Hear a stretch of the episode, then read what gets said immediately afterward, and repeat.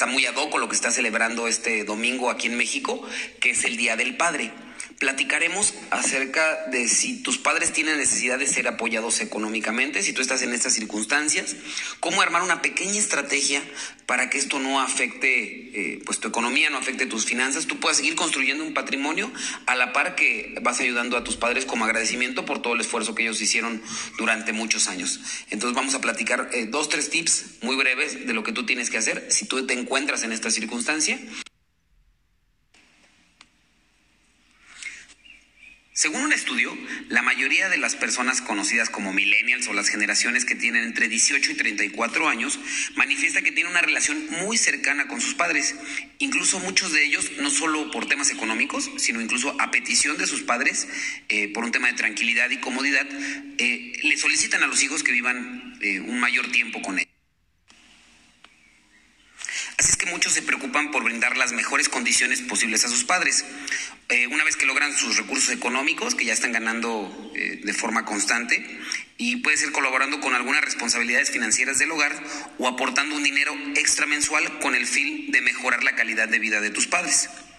Y aunque quizá la mayoría de los padres mexicanos agradecen mucho esa colaboración, muchos dirán que no la necesitan. Y hay quienes también se avergüencen de solicitar esa ayuda, a pesar de que las condiciones pues sean apremiantes.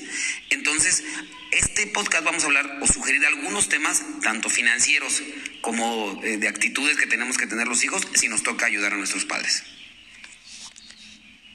Deben considerar varios factores previos con el fin de que puedas hacerlo de la mejor manera.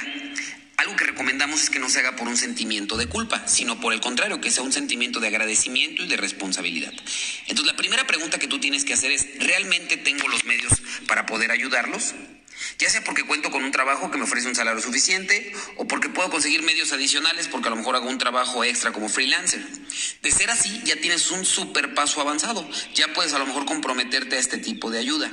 Pero es muy importante que siempre te des cuenta que ni tu fondo de emergencia, ni tu fondo de retiro o tus ahorros se vean afectados por esta ayuda. Si no, llegaríamos a hacer un círculo vicioso cuando en el día de mañana tú también vas a requerir esa ayuda y quizá no tengan tus hijos la misma posibilidad que tú tienes el día de hoy de ayudar a tus padres. La segunda pregunta que deberías hacerte es si hay una razón real o particular para ese tipo de ayuda que te están solicitando. Eh, podría pasarte como cuando eres niño, ¿no? Que debes identificar si realmente es un deseo o una necesidad. Eh, por ejemplo, si ellos tienen una emergencia, pues sin dudarlo hay que apoyarlos, pero a lo mejor si se trata de una vacaciones, de unas vacaciones, perdón, o de darse un lujo, eso dependerá 100% de usted y que te apegues o que esto ayudan no afecte tu presupuesto mensual. La tercera pregunta que debes hacerte es ¿con qué frecuencia puedo hacerlo? O también ¿con qué frecuencia me lo están pidiendo? Aunque suene duro, existen casos en que los padres pueden llegar a considerar que la ayuda que usted les da se trata de una especie de derecho o se trata eh, de algo que es como una obligación.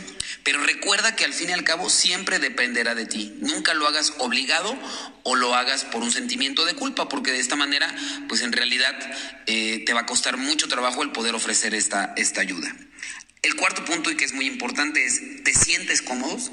Recuerda que se trata de tu dinero, con el que seguramente usted pues, no vas a poder contar con el, en el futuro con él, porque no lo estás eh, prestando, simplemente a lo mejor lo estás ayudando a tus padres.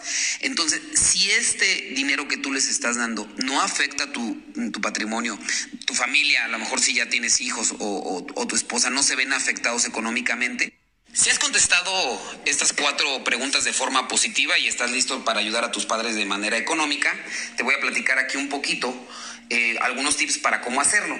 Lo primero que ya más o menos se abordó a grandes rasgos es preparar un presupuesto. Así que si tú has ofrecido una ayuda ya sea mensual o esporádica, debes tener en cuenta siempre la cantidad exacta en tu cálculo de finanzas mensuales. Porque acuérdate que esto va a ser una responsabilidad. Y si el día de mañana tú ofreciste una ayuda y quedas mal, esto incluso puede, pues sería algo negativo para, para ti, porque para tus padres tu palabra es muy importante. ¿Ok? El segundo punto sería establecer un porcentaje determinado.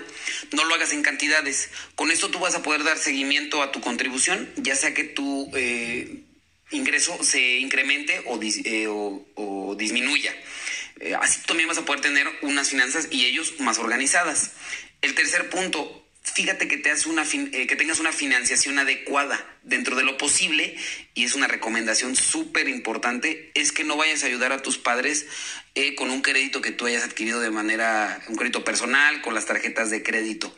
Trata de ayudarlos única y exclusivamente de lo que tú percibes como, como dinero, como quincena, de lo que ganas de tus comisiones.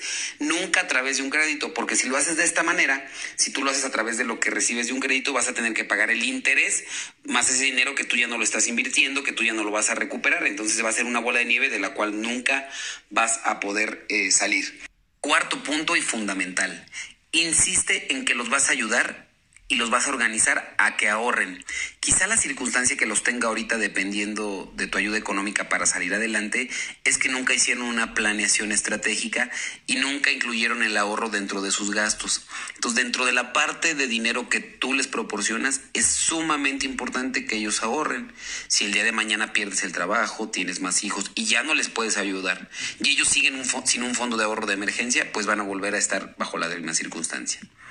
Punto 5 y es un punto que no tiene que ver con dinero, pero bueno, según un estudio de una revista muy importante de Estados Unidos, para los padres es muy importante la actitud con que tú los tengas. ¿Les gusta a los papás? Este, dejar las cosas claras y aunque necesitan de nosotros en ese instante, nosotros lo tenemos que ayudar o lo que ellos esperan de nosotros, mejor dicho, es que lo hagamos con una buena actitud, nunca recriminar. El último punto creo es el más importante eh, y este no solo aplica para ti, este también tendría que aplicar para tus padres. Es hablen y sean lo más honesto posible. Eh, ¿A qué me refiero?